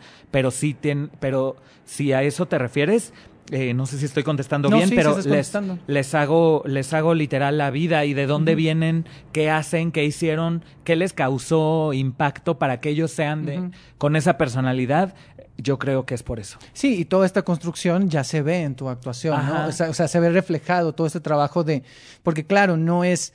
Es que eso también sería simplificar a los personajes, que hay mucha gente que lo simplifica. Ah, es el gay. Ah, es el drag. Eh, ah, sí, es el... no, uy, no. Y, y- y eso es... mm, En la vida y en la, en la actuación es mal simplificar a las personas y a los personajes, ¿no? Sí, sí, no, Porque no, no eres puedes hacer algo eso. y ya, ¿no? Claro, no, no te puedes quedar ahí. Creo que, creo que darle vida a un personaje depende mucho justo de eso. Cuando tú le das vida a alguien, tiene que empezar a vivir la vida. Y si tú lo vas a representar ya cuando el personaje tiene 50 años, pues tuvo 50 años de vida. Tú le tienes que dar ese, esa vida. Y tienes personajes muy emblemáticos como, eh, como Sasá, como Chacas, que es muy querido. Eh, yo recuerdo mucho Eres Bueno Charlie Brown. A mí siempre va Ay, a tener un Linus y, y- y en general siempre va a ser un... no, ahora justo para esto estaba viendo videos otra vez, entonces fue muy bonito ver este el musical del inicio y el del final. Ujú. Me aventé a los dos. Y pues también estaba Hiromi, entonces como que fue muy bonito ver Besos, Hiromi. ver eso. Y, y lo que te quería preguntar es una pregunta que seguro todo el mundo te hace, pero yo la voy a hacer porque dije, la tengo que hacer porque ya sería chiste, pero es viable. Se supone que ya hiciste No Me Puedo Levantar cuatro veces. Cinco, de hecho. Ah, cinco veces, ok. Cinco y tres giras. Madre santa. Bueno, ocho veces. Eh, si uno por levantar volviera, porque Vaselina vuelve y, la- y ve lo que van a hacer. O sea, imagínate, imagínate que lo que van a hacer con Vaselina lo hicieran con uno por levantar y les dijeran, ¿qué? Acá, ¿quieren otro? O sea, si, si uno por levantar, a ver, sé que la pregunta puede parecer muy tonta, pero no es cierto porque seguro si te la hicieron en 2010 dijiste, no, no va a volver y volvió muchas veces, ¿no? Sí, volvió muchísimas. Entonces, entonces, si volviera, ¿tú volverías a hacer a Chacas o crees que ahora sí ya dices, ya, soy Venancio y ya? Fíjate que cuando, cuando me dieron el metro, justo en el speech dije que esa era mi jubilación de chacas.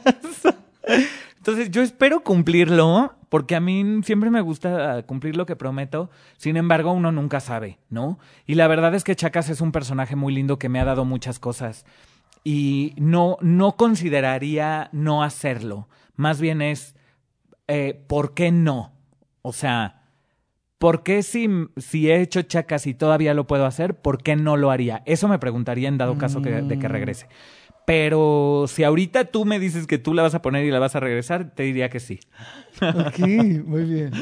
Bueno, las que vienen podemos eh, trataremos de que sean respuestas cortas, porque son, se prestan para eso. Tres musicales favoritos. Ay, no, cero van a ser cortas, me voy a tardar muchísimo. No importa, los silencios los puedo Este, cortar. Ah, muy bien. Eh, Company. Company deberían traerlo.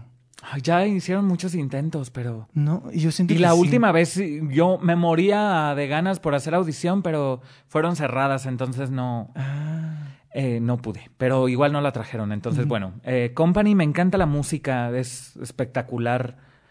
Em, eh, Chorus Line. Y solo tres, ¿verdad? Uf, maldita sea. El Rey León. tres musicales que no te gustan. Que no me gustan. Ajá. Grinder. Ah, Grinder el musical.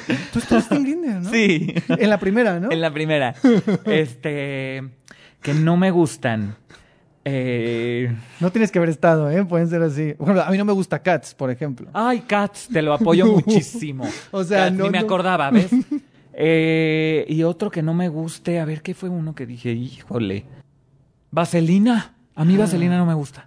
La verdad, no puedo con que la mujer tenga que ser puta y fumar para que la agarre el hombre. No Gran- puedo. gran- No puedo. Es un gran tema, Vaselina, porque a mí fue el primer musical que vi Ajá. cuando fue la gira Mexicali con Sandy era Bárbara Mori. Ay, guau. Y era Alex Ibarra y Bárbara Mori, que eran pareja creo que en ese momento. Y creo que la titular era Irán Castillo, pero no fue a la gira y fue Bárbara Mori. Y a mí Vaselina me gusta mucho, pero las últimas veces que la he visto, ya le encuentro, o sea, digo, ok, es mi musical de la infancia, lo vi cuando era chico, pero ya veo todo eso que dices y digo, no, o sea, ¿por qué la mujer tiene que cambiar por el hombre? ¿Por qué? O sea, tiene un montón de cosas que dices, ya, ya, esto no, o sea, ¿por? O sea, paren, o sea, sí, eh, con- con- concuerdo. Muy bien. Eh, Qué bueno que eran respuestas rápidas. Sí, no ves, es que yo, no, aparte yo soy fatal, yo hago respuestas rápidas y yo me pongo a comentarlas, pues menos, menos, así va. que es Por- verdad. Por eso yo tengo un podcast y no radio ni nada, aquí no importa. Yo sé que me meto en problemas editando. ¿Cómo llevas la crítica negativa hacia tu trabajo o hacia las obras en las que has Ay, estado? mal, muy mal. Ah. No, no muy mal. O sea, obviamente mi corazón se rompe horrible, pero entiendo que vienen desde un punto de vista eh, de una opinión. Y, y como siempre me... Hay un dicho muy famoso que es no soy monedita de oro para caerle bien a todos. Y es, es eso, solamente creo que cuando alguien habla mal de mi trabajo, pues es su opinión sobre mi trabajo y eso no quiere decir que yo sea malo. De hecho, me acuerdo que la primera crítica que yo tuve fue del Chacas y en un periódico así decía, el Chacas, no me acuerdo ni quién fue, la verdad, el Chacas es lo peor que ha hecho el teatro musical, su voz es horrible, eh, así, Wow. Eh, se la pasa gritando, se la pasa... Y, y, y yo me acuerdo que me sentí muy mal, me puse a llorar. Eh, y a partir de ahí fue donde dije, bueno, es que yo tengo que trabajar para mí, porque si me va a afectar todo lo que la gente diga, pues imagínate, ya, ya no me dedicaría a esto, porque han dicho muchísimas cosas, buenas y malas. Y claro que lo bueno lo aprecias y lo malo también, porque eso te hace, o sea, si te identificas con eso, si tú, si alguien te dice, oye, es que estás, eh, eh, fíjate que está desafinado, y de repente me oigo y estoy desafinado, pues luego decir, eso no es crítica, prácticamente me está describiendo. Entonces, este, o sea, si uno puede trascender los comentarios buenos y malos y, y- y volverlos eh, crecimiento, creo que es de donde puedes sacar eh, las cosas buenas de lo malo. No sé si me expliqué. Sí. Pero, pero eso es lo que hago como con las críticas, las buenas y las malas, y las agradezco las dos. Ok. Un miedo de esta profesión. Híjole, es que es muy fuerte. Pero el miedo más grande es, eh, pues yo creo que quedarte sin hacer teatro. O sea, ya no tener trabajo, no estar vigente, em, ese tipo de cosas. Porque además aquí en México, no sé, no hay muchas oportunidades. Sabemos muchísima gente muy talentosa, pero no hay muchas obras de teatro donde se explote eso. Entonces, yo por eso estoy, estoy tan agradecido eh, porque desde hace 17 años no he parado. Eh, y espero que nunca pare porque ahí es un miedo muy grande. parar, parar, quedarte sin, sin hacer lo único que sabes hacer, en mi caso. Un sueño cumplido. Híjole, es que yo me acuerdo perfecto que cuando yo vi, la primera obra que vi fue Los Miserables, la, la versión del 2000, ¿qué fue? ¿2004? ¿2005 creo que fue?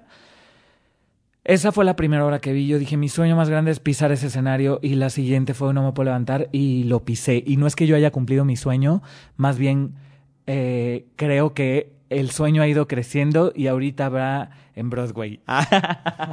Entonces, mi sueño más grande sería, obviamente, estar en una obra en Broadway o en el West End. Y. Pero, ¿sabes qué? Creo que eso más sería por mí. Y creo que los sueños deben ser por alguien. Em, o, o sea, obviamente, si yo estoy en el West End o en, o en Broadway, pues sería algo que solamente voy a saber yo, porque aquí no va a ser así como de Rogelio Suárez triunfa en. Y creo que eso es, es algo de eh, que me quiero llevar también, sino poner en alto el nombre de que en México podemos haber actores que nos vamos a otros lados. O sea, lo que ha hecho Melissa Barrera, lo que ha hecho Luis Gerardo Méndez, Fernanda Castillo, todos ellos que se han ido de este país, Guillermo del Toro, o sea, todos ellos que se han ido del país a trabajar a otro lado y que son exitosos, creo que son un gran orgullo para, para, para todos los que nos dedicamos a esto y nos queremos seguir dedicando a esto. Y me gustaría ser el orgullo de alguien en este país. Ay, qué padre. Ahorita que mencionaste lo de lo de Melissa, que fue una María en la, en la, en la- Sí, fue yo, María. Yo la vi a ella, porque yo vi a Marcela, vi a, Mar- vi a Melissa. Espectacular, María Este, Oye, ¿cuántas Marías y Marios no pasaron por ahí después, no? O sea, Dana Paola. Belinda, o sea, las, María hasta las estrellas de pop, María León. Jackie, sí, sí, Sí. hubo muchísimas Marías. Y Marios también, Mariano Palacios. Daily Parotti también fue María un tiempo. Daily Parotti también fue María. Fue, era la cover de Dana. Ah, justo. ok. Sí, porque creo que ya se iba como a hacer novela o algo, ¿no? Creo que estaba... sí, es cierto. Ah, y, también tus, tus Patricks, que es Regina Blandón, También, Valeria. muchísimas. O sea, tuviste un montón. Sí, que de hecho con... María ah, Elisa también fue Patri, ¿no? María Elisa fue la última. Ajá. Pero hubo una anécdota muy chistosa con Regina. Ujú. Porque yo estaba haciendo con Regina No Me Puedo Levantar y después hice la jaula de las locas con Roberto Blandón, que es su papá. Ah, claro. Entonces, la gente me hacía burla que decía, ¿qué se siente besar a la hija y al papá? Porque es verdad, pues, pero me dio muchísima risa que era mi esposa en una obra de teatro y su papá era mi esposo en otra obra de teatro. ¡Qué fuerte! Sí, sí. No, no, o sea, yo lo sabía, pero no lo había visto así. Yo tampoco, hasta que me dijeron y fue así como de, "Ah, enfermas. Pero, pero la verdad se me hizo muy que gracioso. la gente le, sí, sí. Pero le encanta hacer esas conexiones y de Sí. que se siente. Qué fuerte.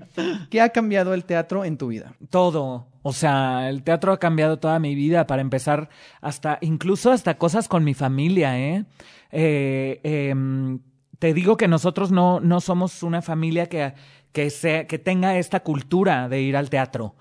Eh, hasta que yo hice teatro, ¿no? Ahorita ya van a todas las obras y les encanta. Pero, pero ha cambiado prácticamente toda mi vida el teatro. O sea, todo lo que yo soy, todo lo que hago, eh, es por el teatro. Entonces, no, no, no sabría ni cómo sería mi vida si no existiera eso. Y por eso Chorus Line es una de mis obras favoritas. Porque justo la pregunta que hace el director al final de la obra, que es ¿qué van a hacer cuando ya no puedan hacer esto? Yo es algo que no me puedo contestar todavía. O sea, no, no sabría. No sabría. Incluso en la pandemia no hice no hice nada. No, no, no. O sea, me, me seguí dedicando a, a hacer teatro, di clases toda la pandemia, ¿no? Eh, no sabría qué hacer si no existiera el teatro, si de repente, por alguna razón de los aliens, ah, ya nadie nos acordáramos de hacer esto. Eh, no sabría, no sabría qué hacer. Le debo todo al teatro. Para ir cerrando, quedan tres preguntas. Esta es, ¿qué crees que necesita cambiar en el teatro mexicano? Eh, yo creo que justo la mentalidad esta que tenemos de, de, de que el teatro no es una, de que ser actor de teatro no es una profesión, eh, eh, cosas de disciplina y cosas con el gobierno, esas tres cosas cambiaría. O sea, la idea de que no se puede vivir del teatro, porque yo, yo llevo viviendo bien de él, del teatro, desde hace 17 años. Cosas del gobierno que nos falta muchísimo apoyo y muchísimas cosas y, y visibilidad y cosas e incluso nosotros los mismos actores que a veces vamos a una obra de teatro que se supone que es para apoyar a unos compañeros y salimos hablando pestes de esa obra y criticando vestuario y criticando escenografía y criticando audio, criticando luces, criticando todo. Cuando yo de esa gente que he visto y he escuchado que critica a la gente, cuando la veo en una obra de teatro es de, ¿por qué te pusiste a criticar eso si tú no lo vas a hacer mejor? Entonces, eh, creo que también nuestra mentalidad como actores de teatro, otra vez volví a poner comillas, perdón, este, como actores de teatro también tiene que cambiar mucho. Ubicas estas botellas eh, donde guardas como un mensaje y las avientas al mar. Ah. Estas botellitas, que, no sé, las avientas al mar y alguien la va a ver. Entonces imagina que eh, metes un mensaje en una botella y que el teatro o las personas que hacen teatro lo van a ver dentro de 50 años. ¿Qué, le dirí- ¿Qué mensaje pondrías en esa botella? ¿Qué les dirías a esas personas de 50 años en el futuro? Eh, espero que sigan haciendo musicales viejos, porque son lo- los que nos ha dado la base de todo esto. Y si no, les dejo unos nombres para que los busquen en su enciclopedia en el iPhone 720, que seguro estará ahí. Eh, Sondheim, eh, eh, La Sirenita. Carrusel, Hello Dolly, em, eh, incluso hasta si quieren vaselina para qué es lo que no sepan hacer, para qué es lo que no tengan que hacer. Em, obvio, hoy no me puedo levantar. y espero que, de verdad espero que se siga haciendo teatro y espero que, que todavía queden muchos nombres de los que, de los que eh, hemos tratado de dejar huella, no solo en, en, en, en el medio, sino en, en la gente. Eh, porque pues de eso se trata voltear al futuro, ¿no? Saber que, que dejaste una huella en, en algo o en alguien. Y la última pregunta es Ajá. Que me hagas una pregunta a mí. Que te haga una que tú pregunta. me a ti. preguntes Muy bien. algo relacionado con el teatro o la vida o lo que quieras. Ah, ok. Eh, ¿Cuál fue tu llamado al teatro? ¿Por qué decidiste ser, eh, dar tu reseña en el teatro? Porque dijiste, yo tengo que plasmar lo que yo opino de todas las obras a las que vaya.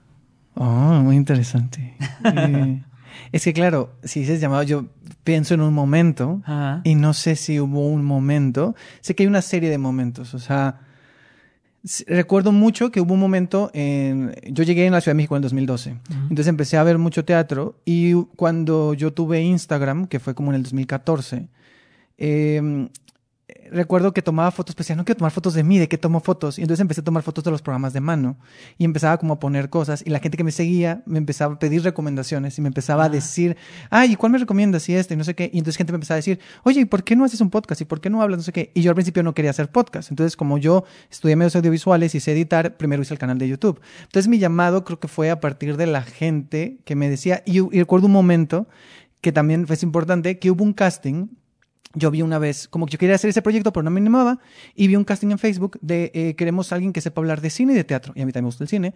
Y entonces tienes que mandar en tu casting eh, dos videos, uno hablando de una película y otro hablando de una obra.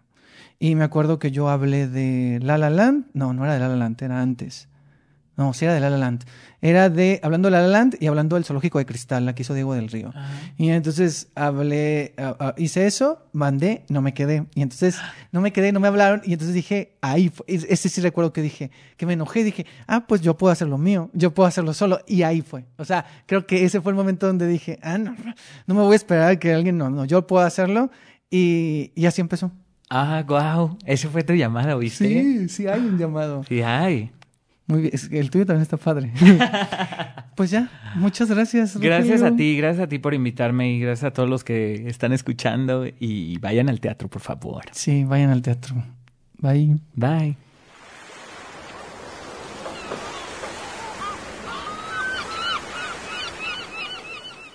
Gracias a Rogelio por esto. Fue una plática muy divertida y a la vez también como tuvo momentos emotivos. No sé, dijo cosas como muy interesantes y creo que como de las cosas que más me dejó fue como ver una persona muy apasionada y que ama mucho lo que hace.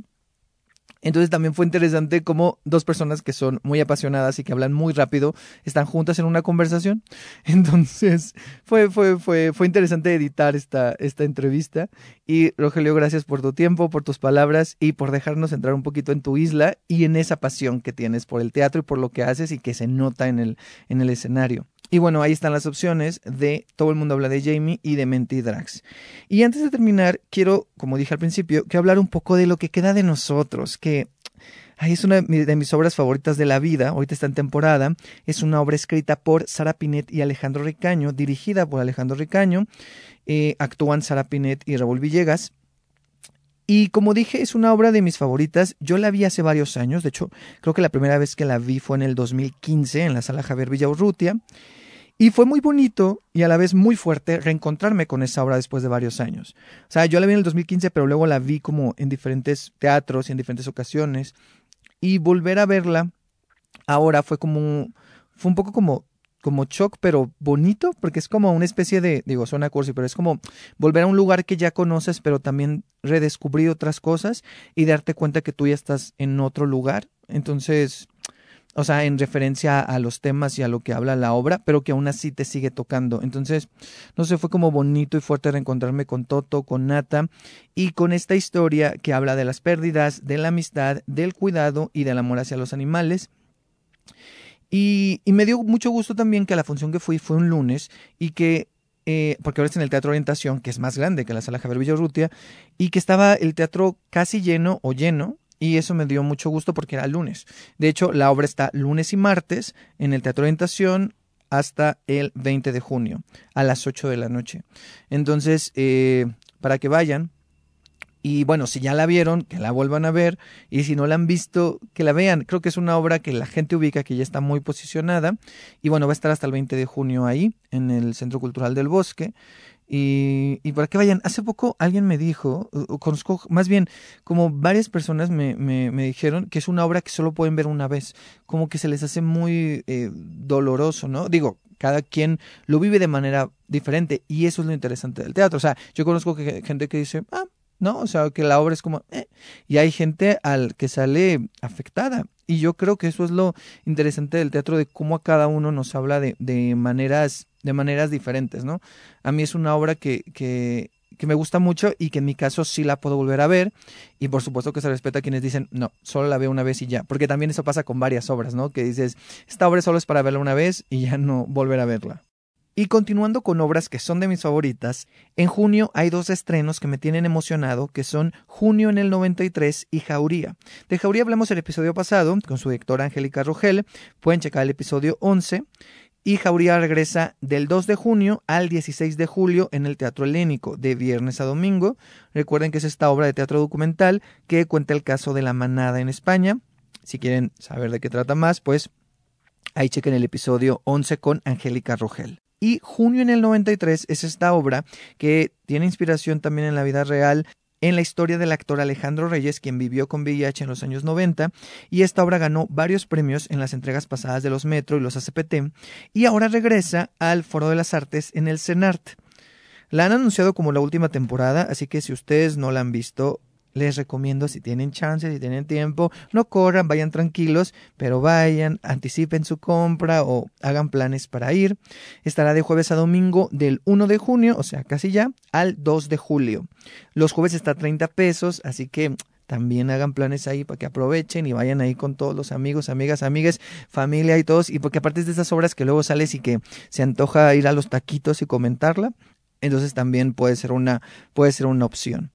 Y como dije al principio que iba a dar una especie de adelanto, sin profundizar tanto, de costo de vida, esta obra que se presenta en el Teatro Helénico lunes, martes y miércoles, que es dirigida por Samuel Sosa. Y, y fue una obra que me sorprendió eh, y salí como muy conmovido y muy impactado. Es una obra que habla de la humanidad, del cuidado, de la dependencia, de las relaciones humanas, de la desesperanza, pero también de la esperanza. Y la neta me pegó. O sea, me pegó, no sé, hay un par de escenas. Lo que hace Elena del Río, bueno, todos, pero hay una escena que tiene Elena del Río donde eh, el personaje de Jess, que ella interpreta, que habla con su mamá, ay no, es muy fuerte porque me vi muy reflejado.